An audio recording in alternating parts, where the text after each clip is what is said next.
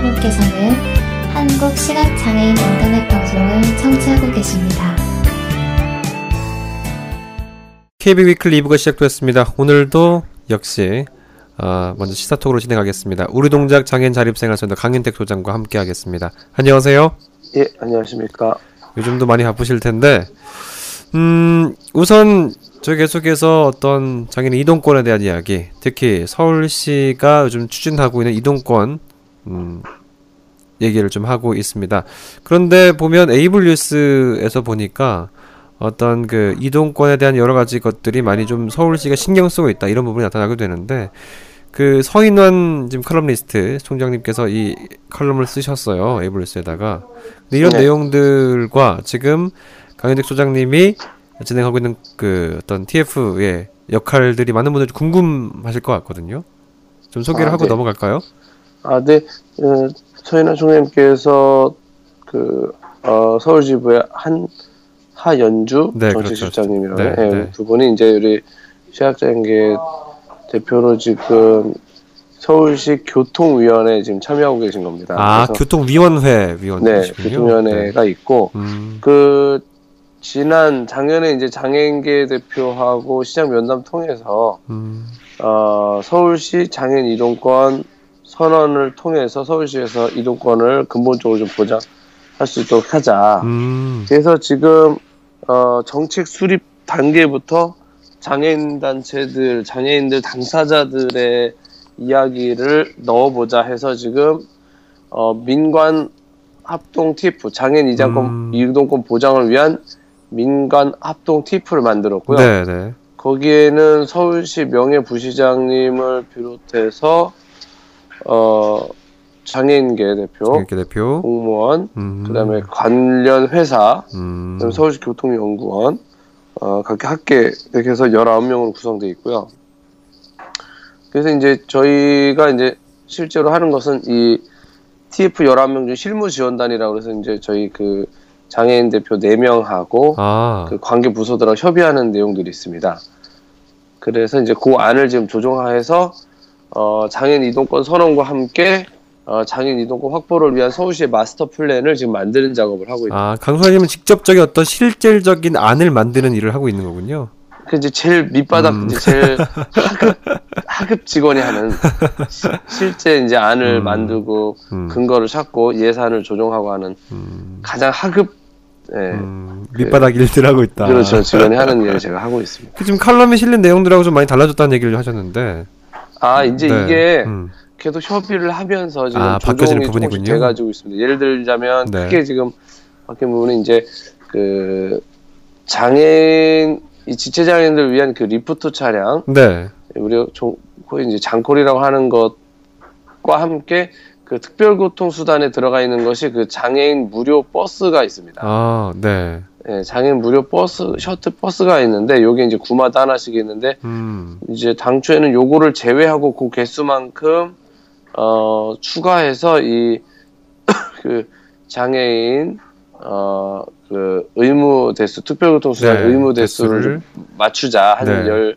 열대 정도 그랬는데 어 이거를 빼지는 않고 음, 요걸 없다고 가정했을 때 의무 대수를 맞출 수 있는 한 13대인가요? 이 정도를 그냥 추가로 더 하겠다. 음, 뭐 요렇게 해주면 됐고 저희 장애인께서는 사실 이 무료 셔틀 버스를 없애라 아, 차라리. 아니면은 음, 없애지 않더라도 음, 아무래도 노인들이 많이 타고 어 또 이게 가급적이면 어떤 이런 교통 이 복지라는 것이 어 장애인 전용 뭐 이렇게 붙이는 것은 음. 조금 합리 저 차별적이지 않느냐 그렇죠. 그래서 음, 이제 음, 음. 낙인이 좀 돼 있으니 어 교통약자 버스 이렇게 바꾸자는 요구를 했는데 네. 사실 서울시 입장은 교통약자 버스 하면 사실 어린이도 되고 여 임산부 다 그렇죠. 돼. 너무 광범위해지지 포괄적이다. 않냐. 음, 그래서 노인이나 장애인 쪽으로 좀 한정하면 좋겠다. 좋겠다. 그래서 아, 아마 요거는 뭐 그런 이견들이 있지만 예, 아. 그렇게 그냥 정리될 것으로 보이고요. 네. 약간씩 달라지는 부분들이 이게 이제 장애인계에서 요구하는 사안들이 있고 또 서울시에서 그거를 어, 실제로 언제까지 어떻게 할 거냐 구체적으로 예산 계획까지 다 가지고 오는 거거든요. 아, 네, 네. 네, 그러다 보니까 어, 실무선에서 논의하는 과정에서 조금씩 조정이 음, 있어서 거죠. 음. 제가 그 진행 과정을 지금 계속 말씀을 드리는 거고 네. 어 근데 무엇보다 근데 이제 저 근데 이제 중요한 것은 네. 서울시의 입장이 어쨌든 이번에 장애인 이동권 확보를 위해서 근본적으로 뭐가 필요한지 우리가 적극적으로 검토해 보자. 적극적으로 네, 그 이게 되게 중요한 거 같아요. 그래서 그렇습니다. 네. 어떻게든 좀 가능한 안으로 좀 만들어 보자. 음. 그리고 수용할 수 있는 부분을 최대한 수용해 보자. 뭐 이런 태도가 좀 있어서 음. 논의가 상당히 활발한 것으로 좀 생각이 되고요. 단순히 선언적인 의미만을 갖지 말아야겠다라는 거죠. 그렇죠. 음. 그래서 굉장히 지금 아마 공무원들 입장에서 너무 힘들 수도 있을 것 같아요. 지금 여러 사안들을 네. 어, 검토하고 그거에 대한 답을 가지고 와야 되니까. 그렇죠, 그렇죠. 네, 그렇긴 한데 어쨌든 굉장히 이렇게 적극적으로 활발하게 지금 논의가 되고 있어서 네. 어, 좀, 어, 뭐, 25개 항에 대한 것들이 이제 대부분 지금 하- 세부안이 만들어졌고, 네. 어, 그래서 제가 오늘은 지금 뭐 확정된 것들 몇 가지 말씀을 드리고, 그렇죠. 네, 조금 언제 한번 저희 주세요. 시사톡 전체 시간으로 이거를 제가 전 네. 항목을 쭉 훑어서 아. 다음 주 정도에 네. 네.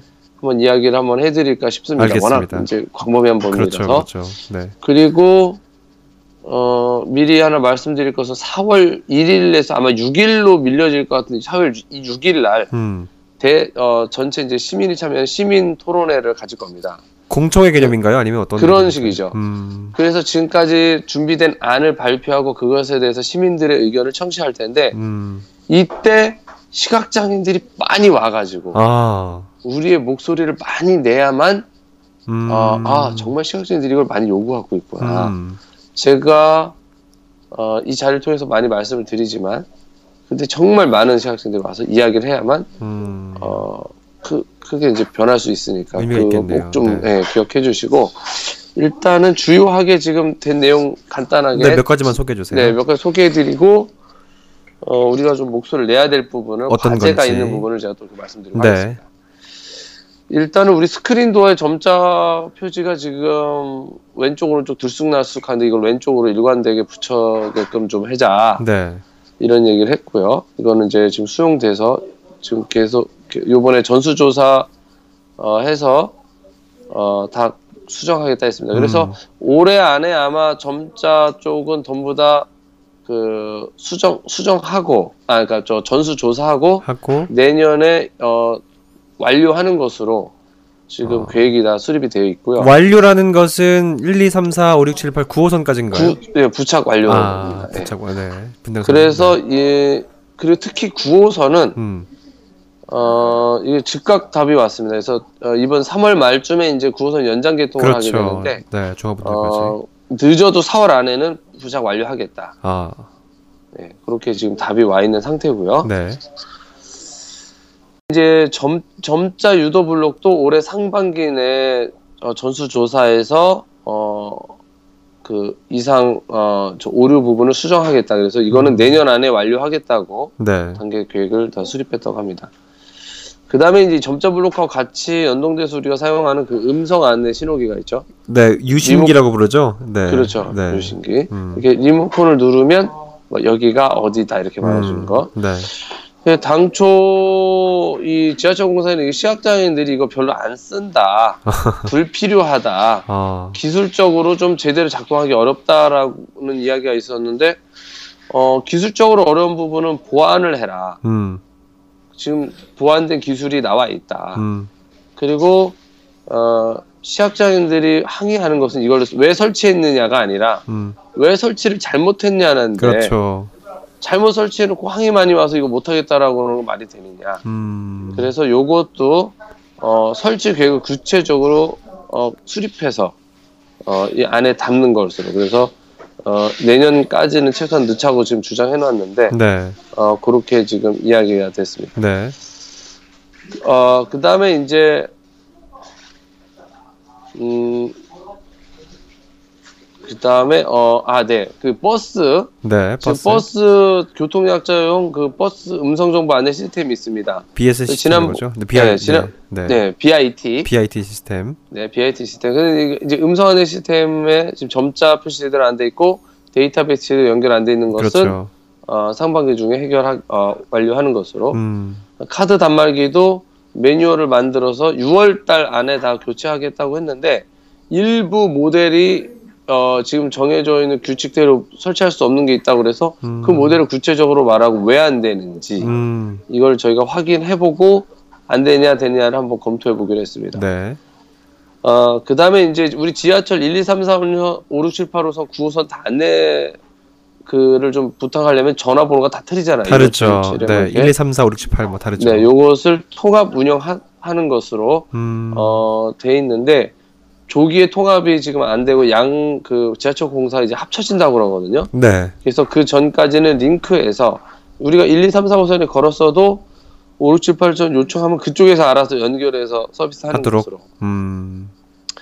어, 했고 지금 현재 복지콜에 대해서 이제 많이 관심이 있으실 텐데요. 그러겠죠. 복지콜에 대해서는 어, 서울 지부에서 요청한 사항을 제가 전달을 했는데 거기 보면 운전원 대우를 좀 잘해 저 우리 그 신분 그 콜센터 직원의 어, 대우를 더 잘해야 되지 않냐 네. 요금 인하해야 되지 않냐 네. 뭐 증차해야 되지 않냐 근데 뭐 100대 해달라 60대 해달라 이런 것들 해서 제가 다 전달은 했는데 어 1차로 6월까지 교통연구원 이신혜 박사라고 하나요? 이신혜 박사 쪽에 그 용역을 냈는데 요 용역 결과를 보고 어 복지콜의 운영 효율화 방안에 대해서 어 논, 논의를 해서 음. 지금 현재 어, 운, 어 운영 방식을 좀 개선해서 최대한의 효율화를 하겠다. 음. 어, 그 다음에 이제, 뭐, 사실 여기서 말하기는 운영 법인의, 어, 운영 효율화도 하겠다라고 하는데 이게 음. 무슨 말인지 뭐. 그 다음에 이제 우리 그 콜 시스템을 한 5월까지 이게 예산이 한 5억 정도라고 합니다. 그래서 5억 정도 예산을 들여서 이 배차 시스템을 개선하겠다. 이게 노후된 시스템을 바꾸겠다는 거죠. 그렇죠. 이거 뭐 사실 벌써 했어야 되는 거죠. 우리 콜 시스템이 좀 문- 오류가 그렇죠. 많아서. 많죠. 그 다음에 이제 사고지가 산재돼 있고 뭐 이런 것들도 좀 개선하면 낫지 않겠냐 뭐 이런 음. 의견을 가지고 있는데 어 그래서 제가 이야기한 것은 어 복지콜의 운영 효율의 방안에 대해서 좋다 용역해서 개선 방안을 찾아라. 음. 어 그 다음에 이제 또 한 가지는 지금 장애인 전용 개인 콜택시로 돼 있는 50대를 100대로 증차한다고 그러는데 여기에 시각장애 탈 수 있게 해달라 고 그러는데 어 이거는 사실 우리 시각장애에서 공식적인 안으로 좀 내야 하는데 아. 그게 없어서 제가 한시련 서울지부에 요거 공식 안으로 좀 채택할 것을 예, 해서 음, 음. 안을 달라고 했습니다. 그래서 요거는 우리가 4월 6일 때도 그렇고 지속적으로 얘기하면 사실은 100대 하는데 시각 증차하는데 시각장애인이 쓰는 게 의- 의미가 있는 게 아니라 그거를 우리가 개선해서 임차 택시를 도입하자는 거거든요. 음, 하나의 그러니까 하나의 다리 역할을 하는 그렇죠, 건가요? 그렇죠. 음, 디딤돌을. 그래서 네. 임차 택시 도입을 할 때 시각장애인이 그거를 이용하기 위해서는 요게 필요하기 때문에 그렇죠. 넣자. 어. 어, 했고 아 제가 버스에서 하나 말씀 안 드렸는데 버스 안문에서 몇 번 버스 말해주는 거 있죠. 네, 네.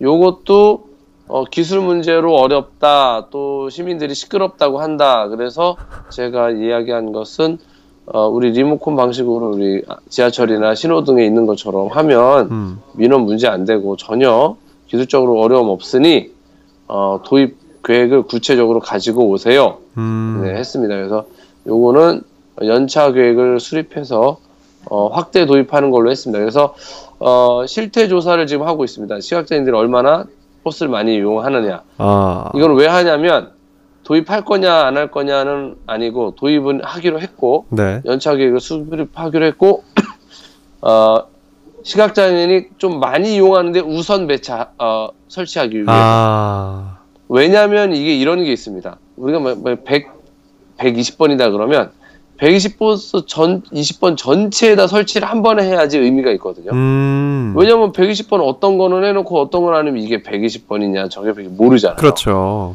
그래서 그 노선은 100%한 번에 다 도입해야 되기 때문에 음.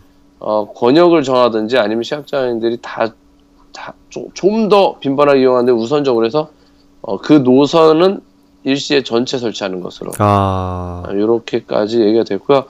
어, 구체적인 것도 다른 사항들은 다음 시간에 또 한번 어. 또 다른 굉장히 많은 여러 범위가 있는데 또 말씀드리도록 하겠습니다. 제가 눈길을 끄는 건 어떤 그 한시련 서울지부에서 100대 정도를 시각장애인 탈수 있도록 하자. 이 부분이 참 눈길을 끄네요. 그러니까 이제 서울 지부에서 그거를 아직 요구한 건 아니고요. 아니지만 네, 제가 네. 이제 좀 요청을 해서 음. 임차 택시 도입을 시각장애인계 안으로 안으로 만들어 보자. 좀 만들어서 어 이렇게 좀 어, 만들어 보자 그래서 음, 음. 지부에서도 좋다고 하는 이야기 어, 지부장님의 이야기가 있었고. 네, 네. 근데 모르겠습니다 실제로 뭐 안을 줘야 되는 건데 그렇죠. 네. 예, 그게 이제 시각장애인계 어떤 안으로 나오지 않는다면 음. 어, 또, 뭐, 아주 우리 시각장애인계 상당히 어려워지겠죠, 임차 아. 택시 도입에. 아. 근데 어쨌든 우리가 임차 택시 도입을 조금 더 강하게 계속 이야기를 해야 되기 때문에, 음. 에, 뭐, 그- 좀 기다리고 있습니다. 그 안이 나오기. 네, 뭐 그 부분이야 사실 많은 분들이 아, 다른 부산을 비롯한 그런 지역에서 경험을 한번 해본 분들이 워낙에 지금 그 임대택시의 효과성, 효, 많은 얘기를 해- 들어가지고 그렇죠. 네. 한번 저도 그런 얘기를 듣는데, 가서 경험해 본 사람은 음, 임차 택시 꼭 해야 된다고. 말 강조하는 분들 많죠. 그렇죠. 네, 네, 알겠습니다. 이 부분은 뭐 더 진전이 되면 다시 또 얘기를 진행해 보도록 하겠습니다. 자, 오늘 이 얘기를 좀 해볼 수밖에 없을 것 같습니다. 어, 이명박 대통령 시절에 있었던 뭐 사자방이라고 부르죠. 사대강, 방상비리, 또 자원 외교에 대한 부분들 현재 뭐 검찰 조사도 진행되고 있고 사실 어찌 보면 앞으로 이 3년 차에 어떤 그 박근혜 정부가 어떻게 할 것인지 많은 분들이 궁금해하실 것 같아요. 어떻게 보시는지 좀 얘기를 진행해 보죠. 근데 이게 이제 되게 큰 틀에서 우리가 이제 이명박 대통령이 박근혜 대통령이 당선하는데 어쨌든 정권 차원의 개입이 있었지 않습니까? 이런 말에서 이명 박근혜 대통령, 이명 박근혜 정부다 이런 말도 있잖아요. 그렇죠. 네, 그, 그런 말이 굉장히 많이 있었죠. 그렇죠. 어, 그런 이제 배경이 있는 상태에서 박근혜 대통령이 인기가 어느 정도 있을 때는 사실 이명박 정권을 건드리지 않았습니다. 음, 굳이 긁어붙을 네네. 만들이 없기 때문인 거겠죠. 그, 그 렇죠. 음. 이제 빚진 게 있다 이거죠. 음, 비친 게 있다. 네, 네.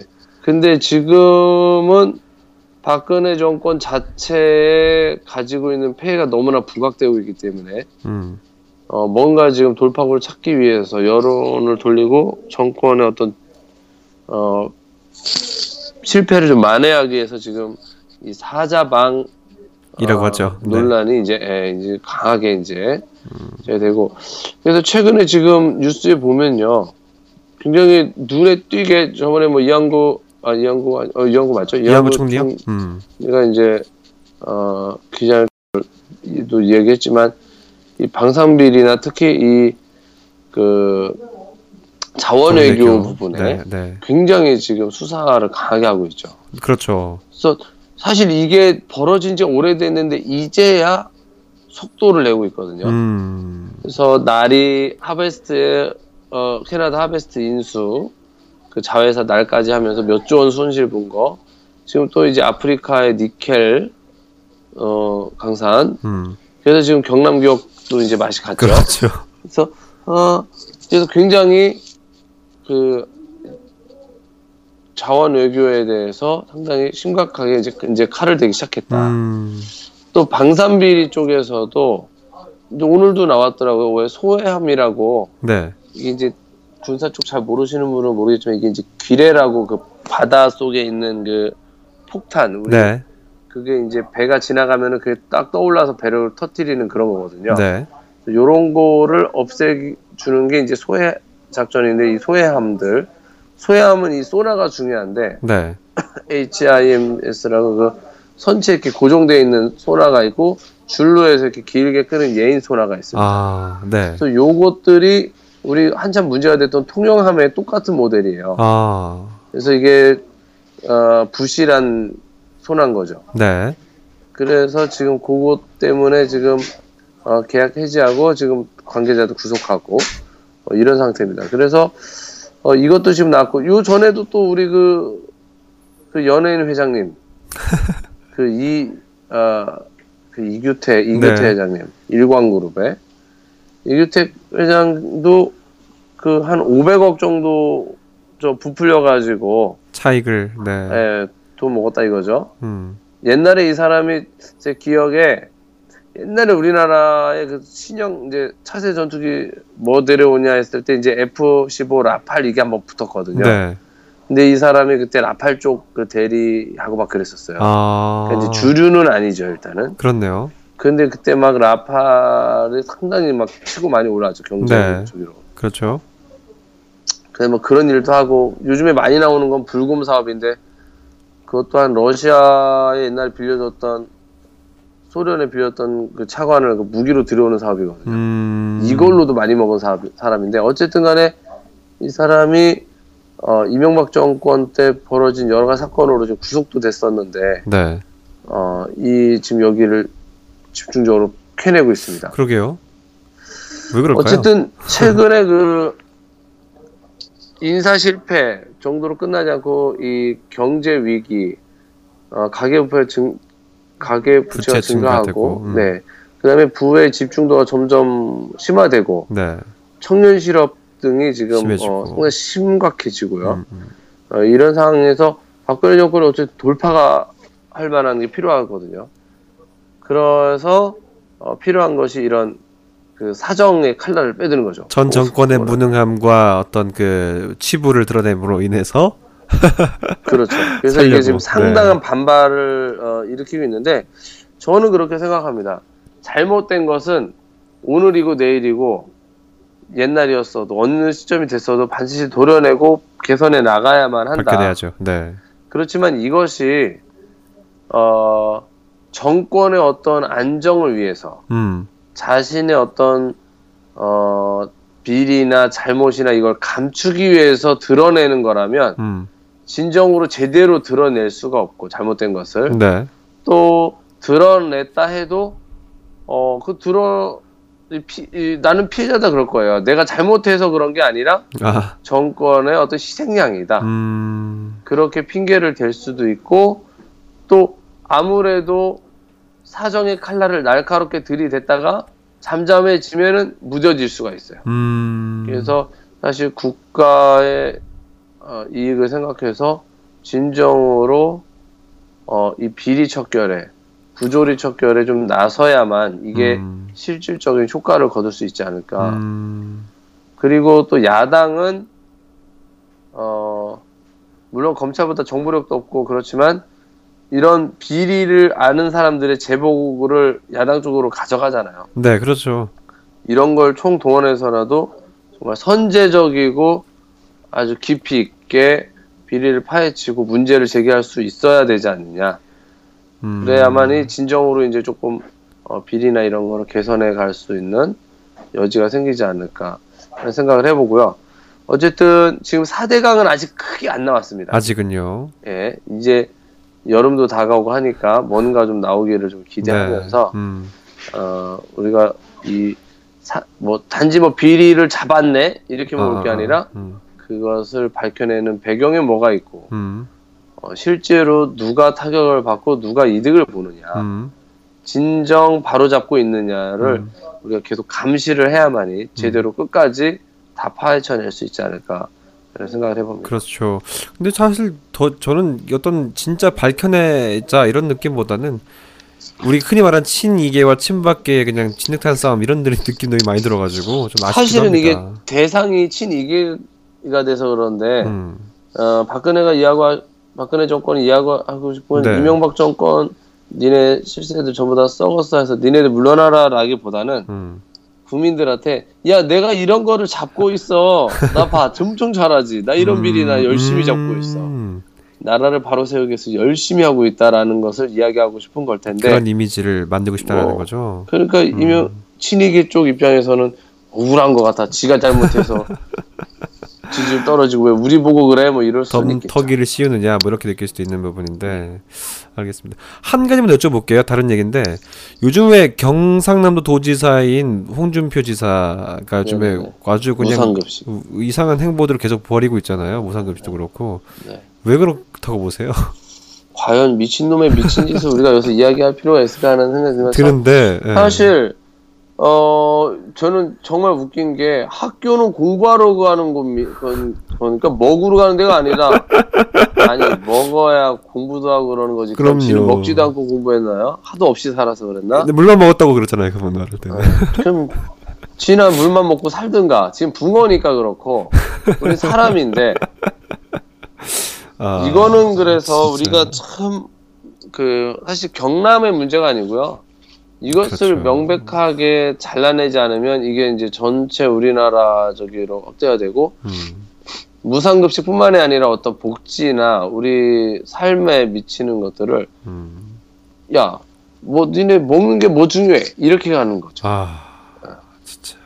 그래서 참, 아휴. 그 관점을 바꿀 수 있게끔 우리가 좀 음. 요번에 크게 좀 바꿔줘야 되는데 어 정말 그 이 정도까지 막갈 수 있는가라고 하는 좀 경악스럽게 짝이 없습니다. 아니 솔직히 말해서 예전에 물만 먹었다고 하잖아요. 근데 그 물은 학교에서 무상으로 줬기 때문에 먹은 거 아닌가요?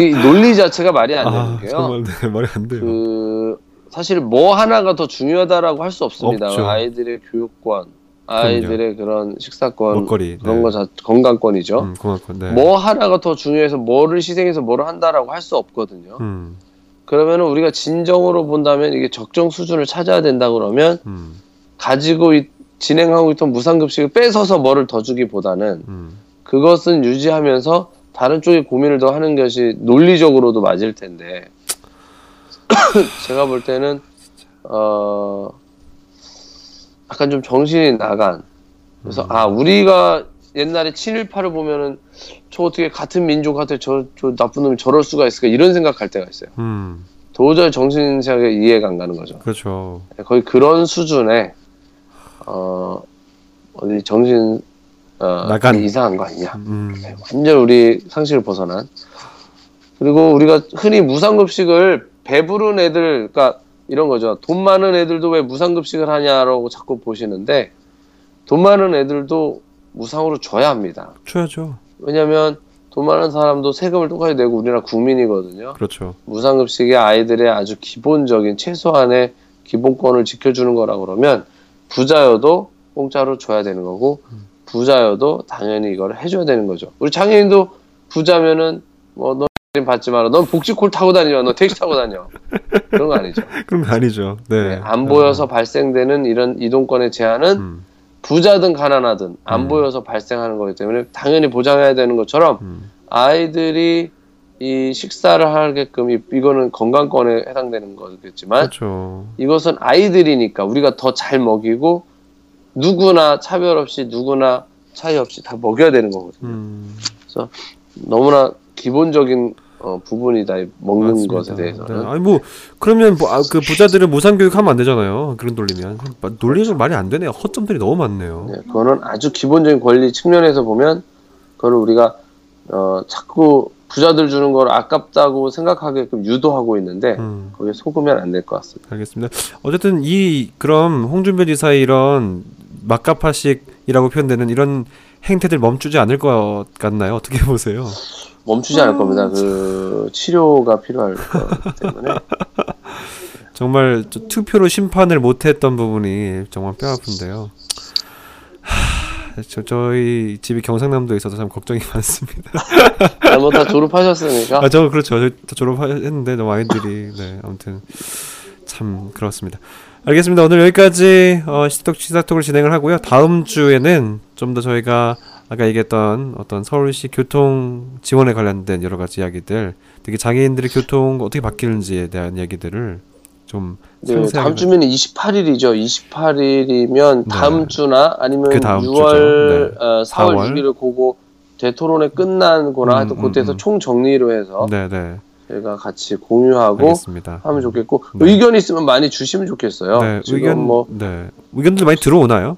내용들은 어, 뭐 드문드문 들어옵니다. 음, 근데 이제 네. 뭐 아무래도 자기 관심사별로 들어죠. 복지콜 그렇죠. 타는 사람은 복지콜, 복지콜, 음, 버스 버스, 타는 사람은 버스. 버스. 근데 이제 최대한 제가 그거를 반영해서 사실은 하려고 하고 음, 그 다음에 이제 이 서울 지부나 한시련 이쪽 그 중앙회 통해서 네. 공식적으로 가지고 있는 안들을 여기다 최대한 담아내서 음. 시각장애인들이 이동권 확보를 위한 안으로 만들도록 좀 하고 있는데 우리 개인들의 의견도 중요한 것 같아요. 음.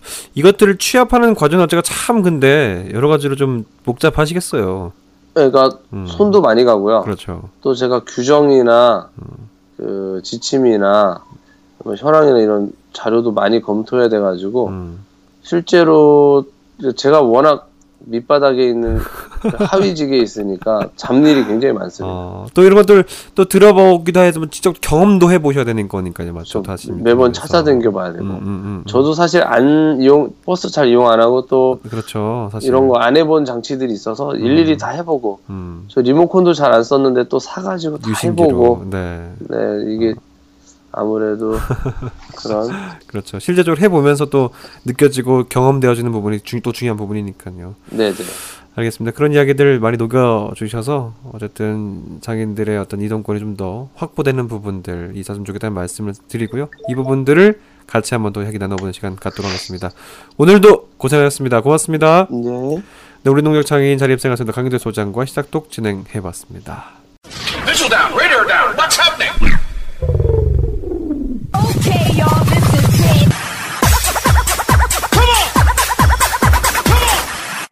The KBIC. 여러분은 지금 한국 시각장애인 인터넷 방송 KBIC KBIC 위클리와 함께 하고 있습니다.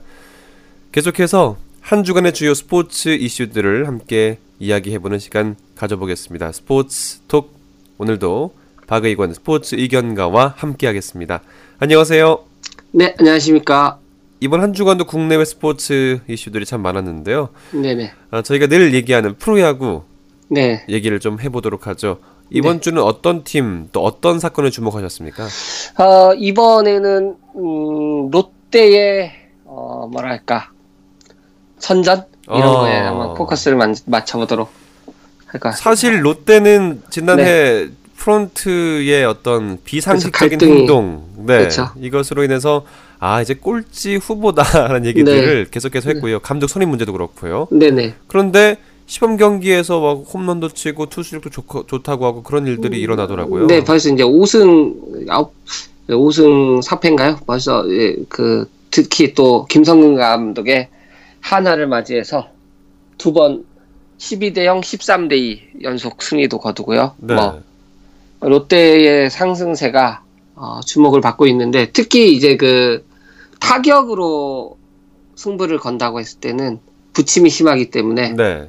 네, 그 뭐랄까 평가하기가 좀 그렇 그런데 어 일단은 투수진이 안정이 돼 있다 하는 부분에서 어 린드블럼 선수하고 레일리 선수가 용병으로 새로 이제 모두 교체를 했, 했지 않습니까? 류먼 선수하고 네, 네. 그 옥스프링 선수를 모두 보내고 각각 한화와 KT로 갔죠. 네 그렇습니다. 그렇게 그러면서 린드블럼 선수하고 레일리 선수를 영입을 했는데 두 선수 모두 잘 던지고 있습니다. 음, 네, 그- 근데 그 반면에 이제 그 한화의 유먼 선수는 계속 연속 두 게임 7점을 두 게임 연속 7점씩 줬던 아, 준 걸로 알고 있거든요. 유먼 선수는 좀 네. 슬로 스타터 아니었나요? 네, 그렇긴 하지만은 네. 좀 그러니까 롯데에서 용병 교체를 잘했 아, 이제 모르죠. 이제 정규 시즌에 들어가면 어떻게 나갈 나올지 모르지만 음, 일단은 시범 경기에 어떤 그 던지는 패턴으로 봤을 때는 용병 교체에 성공한 것으로 어, 보입니다. 네. 그리고 이제 그, 음, 여러 가지 면에서 이제 그 선발 후보들 있지 않습니까? 네. 이제, 이제 5선발을 노리는 후보들, 뭐. 홍성민, 이상화 이런 어, 선수 홍성, 홍성민, 이성화 선수, 네. 그리고 뭐, 심수창 선수. 아, 네, 그리고 뭐, 이인복 선수, 이런 선수들. 네. 네, 이런 선수들이 안정적인 투구를 하고 있다고 해요. 그- 음, 그리고 이제 중간 투수들도 최대성 선수나 뭐 김승혜 선수 또뭐뭐 여러 선수들이 이명호 선수나 음, 모두 잘 준비를 하고 있, 는 것으로 어, 보입니다. 음. 그렇기 때문에 성적이 괜찮고 해서 어, 롯데의 어떤 그 이종훈 감독이 오면서 어떤 그 선수들을 잘 추스르고 있지 않는, 않는가 하는 어, 평가가 있는데요. 다만 이 롯데는 항상 그 봄대라고 하는 그 별명이 있지 않습니까? 네. 그렇기 때문에 네. 어, 일단 개막 전 이후를 좀 더 봐야 되지 않을까 하는 그 조심스러운 의견도 나오고 있습니다. 어, 그리고 이제 그, 이제 또 주목해봐야 할 선수가 있는데, NC의 그 손민환 선수입니다. 손민환 선수. 네, 어저께 그 삼성을 맞아서 5이닝 동안 1시점으로 잘 던졌는데요. 계속 네. 이제 그 손민환 선수가 이제 2년 동안은 그 중간으로 뛰지 않았습니까? 그렇죠. 팀 사정상 네, 뭐 네. 그리고 이제 본인의 몸도 그렇고, 네. 이제 많이 쉬었지 않습니까? 그렇죠. 네, 그래, 에, 그런 상태에서 이제 올해부터 이제 선발 준비를 해서, 어, 지금 테스트를 하고 있는데, 어, 굉장히, 어, 어디 경기였나요? 그때 거의 그, 뭐, 퍼펙트 가깝게, 뭐, 무실점, 음. 어, K, 어, 어디, KT전이었나요? 그때 하여튼 그 좋은, 어, 투- 피칭을 보여줘서 또 찬사를 받았는데, 어, 이제 그, 손민한 선수의 선발 복귀가 눈앞에 이제 그 정규리그 선발 복귀가 눈앞으로 다가온 것이 아닌가 음. 네, 평가를 받고 있습니다. 사실 KT는 젊은 선수들 이민호 선수라든지 이런 노성호 아, 선수 이런 선수 커 네, 네, NC 죠, NC죠. 네, NC. NC 네. 이런 선수 커줘야 되는데 네. 좀 아쉬운 부분이 있네요. 손민호 선수가 선발로 나온다는 게. 어, 일단 그 그렇기는 하, 네 그렇기는 하지만 이제 또 안정적인 또 음. 이게 배영수 삼성의 배영수 같은 역할을 해줄 선수가 아, NC에 필요한 거 아닌가 이제 김경문 음. 김경문 감독의 판단은 그런 것이 아닌가 생각됩니다. 그러니까 작년 어, 지금 하나 있는 하- 배영 선수가 삼성에서 뛸 때. 쏠쏠한 오선발 역할을 하면서 또 그렇죠. 팀이 일- 어떤 우승을 하는데 조금 쉬, 그 오선발이 쉬어가는 팀이 삼성이 아니었잖아요. 그동안. 네 그렇죠.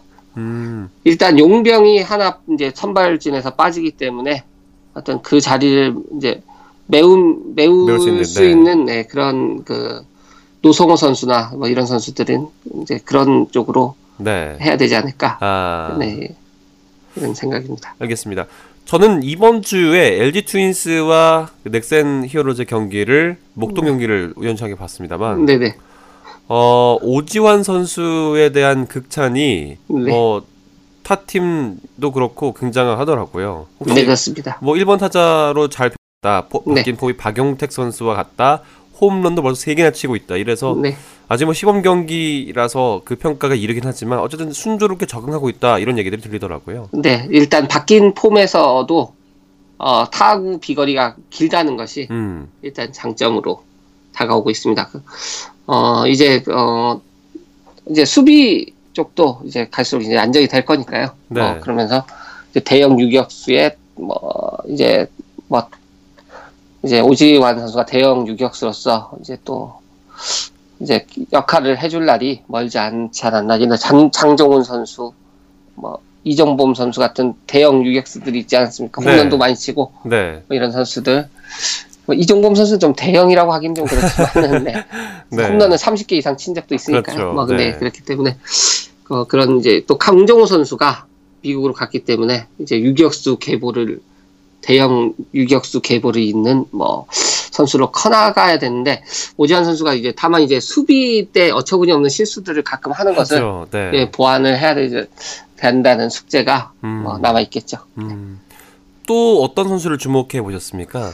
어 개인적으로. 일단은 그 어떤 그 선수보다도 한화라고 하는 팀에 우리가 네. 아. 관심을 많이 갖고 있지 않습니까? 한 뉴스, 뉴스 메이커죠. 한화. 이글스. 네. 어 근데 이제 그 일단 한화 같은 경우에는 부상 선수가 이제 속출을 하고 있어요. 어저께 김경원 선수도 그 포수가 던진 그 하나 포수가 던진 공이 주자를 맞으면서 어. 네 롯데 주자를 맞으면서 그게 튀면서 어, 또 광대뼈를 김경원 선수가 강타를 당해서 병원에 아하. 실려갔거든요. 네. 네.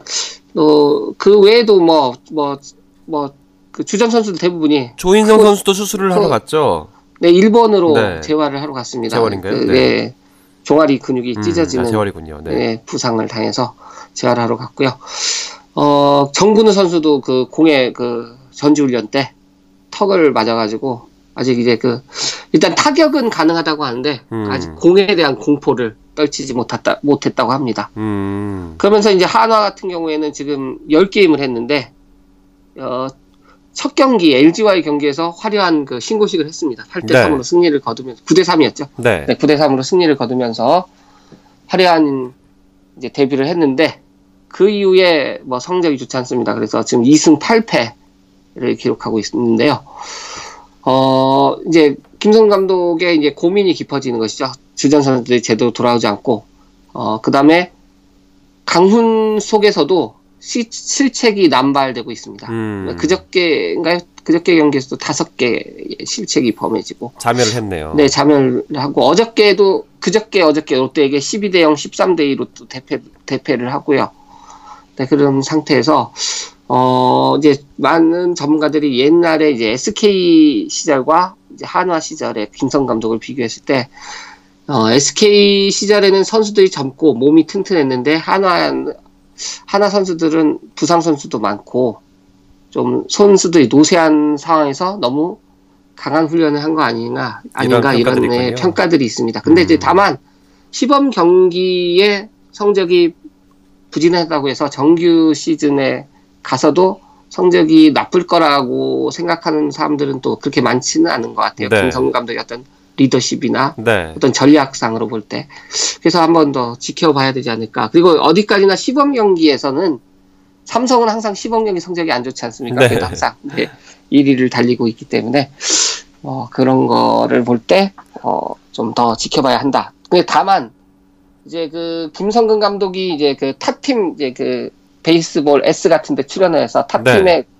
이제 부상 선수들이 많 많은 팀들에 대해서 항상 그런 이 독서를 했지 않습니까?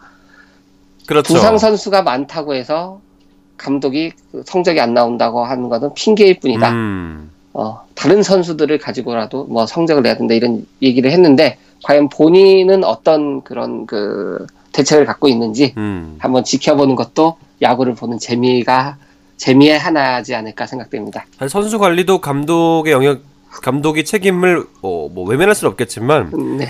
프로 선수는 선수 자체가 저는 몸을 관리할 수 있는 그런 게 음. 필요하다고 보여지거든요. 아마추어 네, 선수가 아니기 그렇습니다. 때문에 네. 그런 측면에서 봤을 때는 또 과한 측면이 없지 않나 싶고요.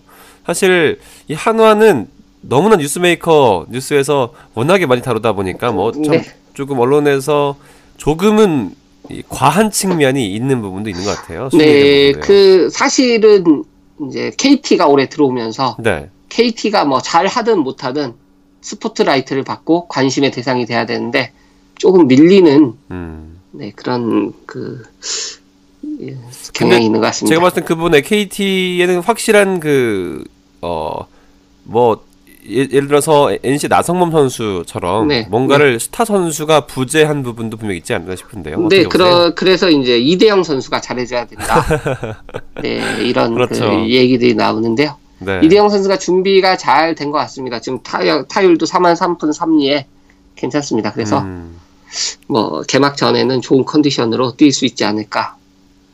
사실 뭐, 이 센터, 그러니까 이대영, 박기혁, 박경수, 그리고 용독한 이 네 명이 잘해야 되지 않겠습니까? 네, 그렇죠.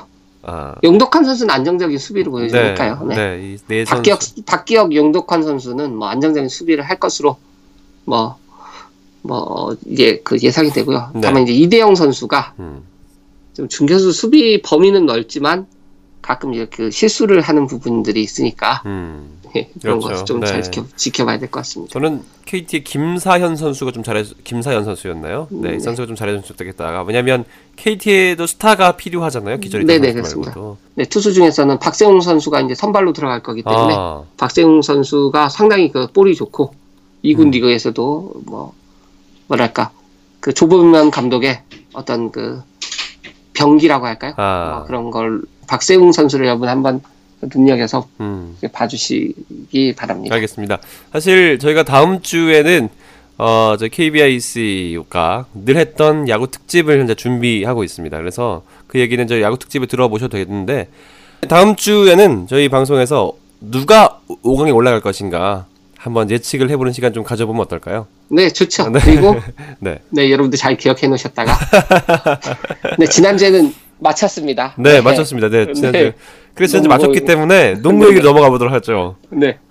농구에서 보면 지금 사실 외국인 선수 때문에 참 골치가 썩는 팀이 한 팀이 있고요. 어, 작년에 준플레이 오프가 한창일 때 네. 이런 기사가 그 주로 일었어요. 손동열 감독 제 신임, 제 신임. 네 그리고 김성근 감독을 모셔라는 한화 팬의 네. 뭐 삼보 일배, 뭐 본사업 시위 이런 뉴스들이 뭐랄까 그 축제여야 할 포스트 시즌에 그 경기 내용보다도 앞서서 그렇죠. 관심을 받으면서 뭐랄까 좀 그 예의가 아니다 이런 음. 그 얘기들이 있었는데요. 네.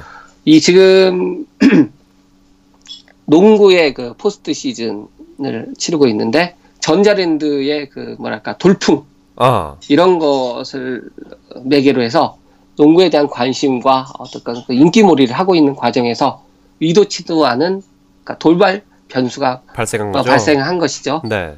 그 상황 설명, 설명드리자면 그 18일이었죠. 18일 날그 울산 모비스와 LG의 그 4강 플레이오프 1차전 전에 우리 스포츠 경기 뭐 우리 여러분 야구장이나 뭐 그런 데 가보시면 알지만 경기 전에 항상 애국가를 연주하고 국민의례를 합니다. 그렇죠. 이 상황에서 이제 제퍼슨 데이본 제퍼슨 LG의 제퍼슨. 네. 네, 데이본 제퍼슨 선수가 스트레칭을 하면서 몸을 푸는 그런 아. 광경이 그냥 카메라에 고스란히 노출된 거죠? 네, 그렇죠. 네, 중계 카메라에 노출되면서 어, 많은 팬의 비난을 받았습니다. 음.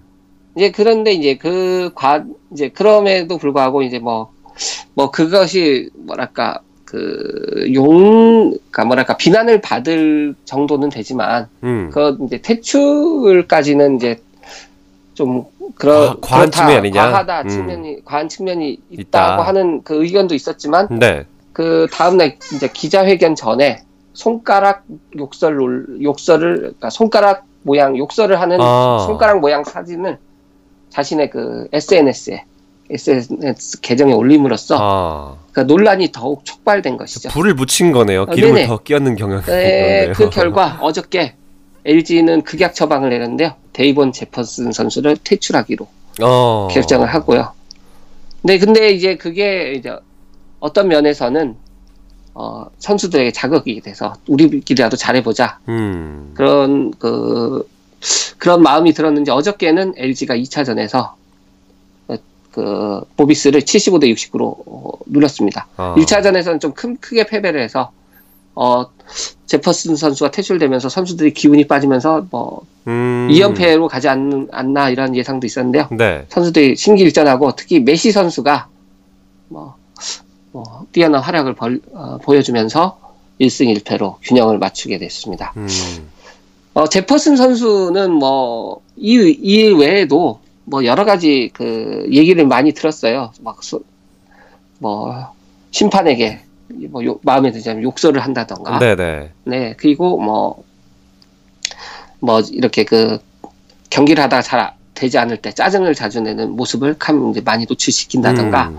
뭐, 사생활 면에서도 뭐, 클럽에 뭐, 여자들을, 여자들과 뭐, 있는 사진을 자주 뭐, 아. 네, SNS에 올린다던가, 음. 뭐, 소문에, 뭐, 소문은 뭐100% 신뢰할 수는 없지만, 뭐, 여자들을 헌팅해서 뭐, 뭐, 어디로 간다, 뭐, 음. 그런, 뭐, 여기 여러 가지. 사생활이 소문- 되게- 네, 사생활이 네. 조금, 네, 뭐랄까.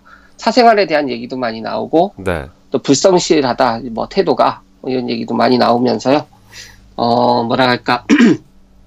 어느 정도 예열이 된 상태에서, 어, 뭐 폭발 사고가 일어났다고, 음. 어, 볼수 보여집니다. 있겠네요. 네. 네네. 근데 전자랜드 왜 이렇게 잘하나요?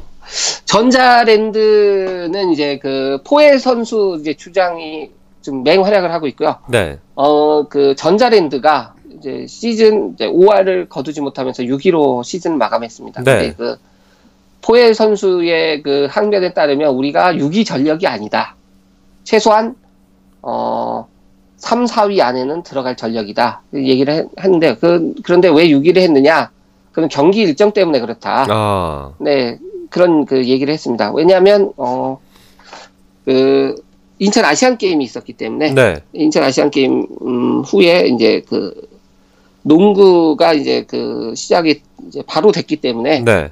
인천에서 아시안 게임을 하면서 그 삼산 월드 체육관을 사용했기 때문에 음. 그 정비하고 뭐 그런 과정이 있었어요. 네. 그러면서 인천 전자랜드가 8경기를 원정을 다닌 후에 아, 네, 아홉 번째 경기를 처음 홈에서 가졌습니다.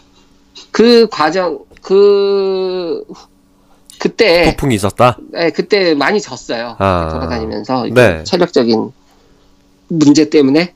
그 이후에는 5할 이상의 승률을 항상 올렸기 때문에, 네, 그, 포에 선수의 얘기는 일정상의 분리 때문에 우리가 5위까, 6위로 내려간 것이지, 전력이 6위는 아니다. 음, 네, 그런 얘기를 하고 있습니다.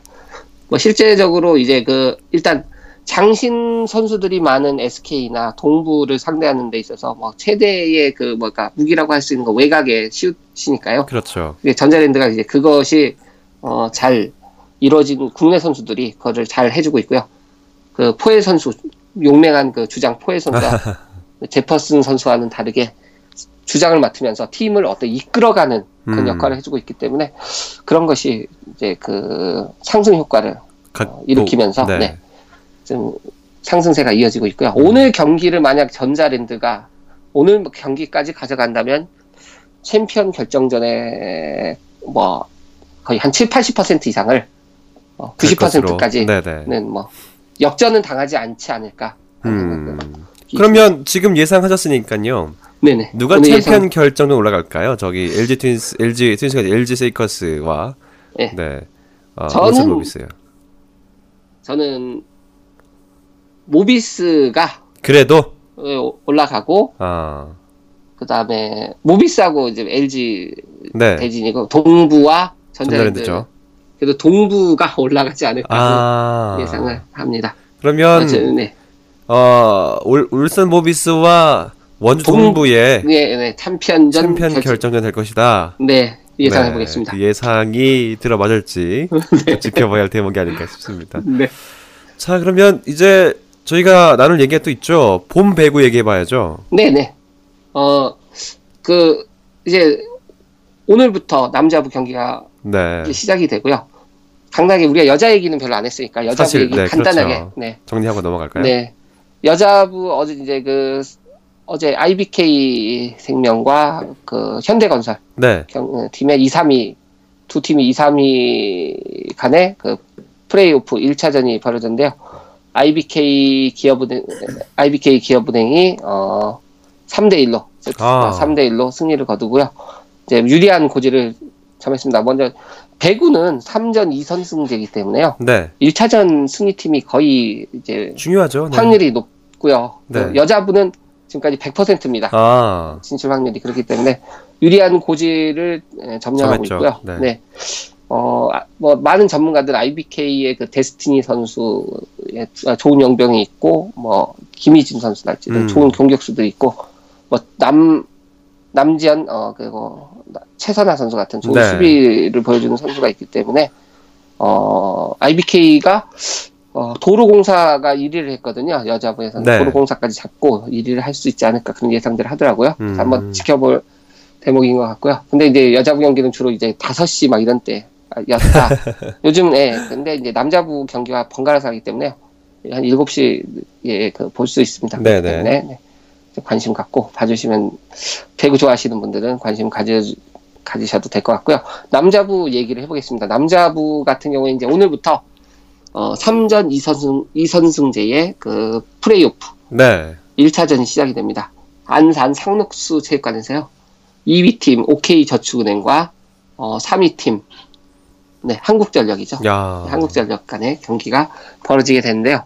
OK 저축은행은 작년에는 그뭐그 김세진 감독이 초 처음 부임하면서 성적이 뭐 그냥 적응하는 단계 네. 이런 걸로 했었는데 올해 이제 괴물 두 번째 어, 연차가 되면서 이제 뭐 시몬이라고 하는 괴물 용병이 등장을 음. 했고 네. 또 이민규 세터가 안정적인 어, 볼 배분을 해줬고요. 그다음에 뭐 홍명근이나 이런 선수들도 어, 자기 역할을 했기 때문에 2위를 차지했고 어, 이제 한국전력 같은 경우에는 음, 물론 그 주리치 선수 또 잘해줬지만 우리나라 그 정광인 선수가 그때도 말씀드렸지만은 공격 공격 성공률 1위입니다. 네. 때문에 어 뭐 이런 국내 그러니까 용병은 힘원이 낮고 음. 국내 선수는 한국전력이 낫다 이런 아. 평가를 받고 있기 때문에요.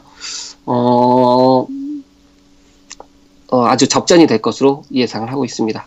그리고 어, 이제 그 관건은 지금 시몬 선수와 정광인 선수의 컨디션에 따라서 달라질 아. 것이다. 근데 시몬 선수가 무릎이 좋지 않, 않다고 합니다. 네, 근데 네.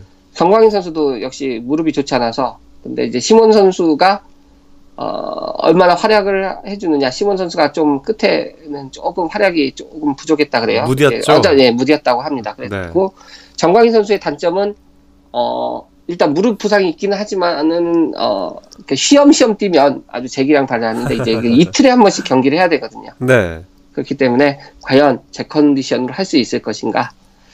그래서 어, 예상을 좀 접전이 해보시죠. 될 것. 아 오늘 예상 해볼까요? 네.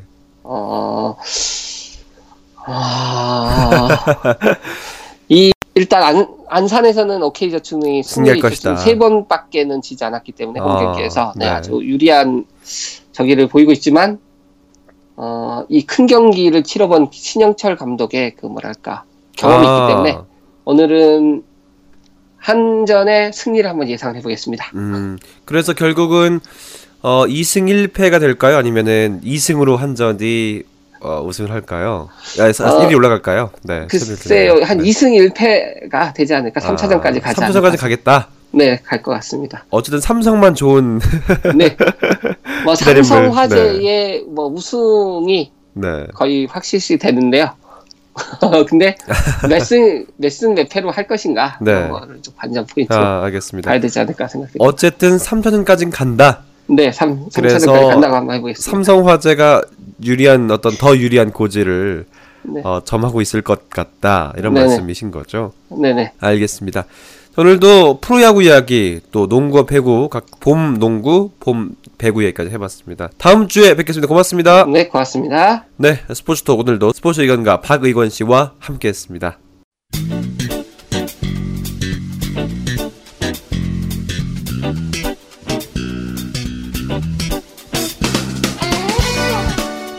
KB 위클리 재방송 순서 알려드리겠습니다. 월요일 오후 7시, 화요일 5시, 수요일 3시, 목요일 1시, 금요일 11시, 토요일 오전 9시에 재방송됩니다. 또 이 방송은 팟캐스트와 팟빵에서 KBIC 검색하시면 재청취가 가능합니다.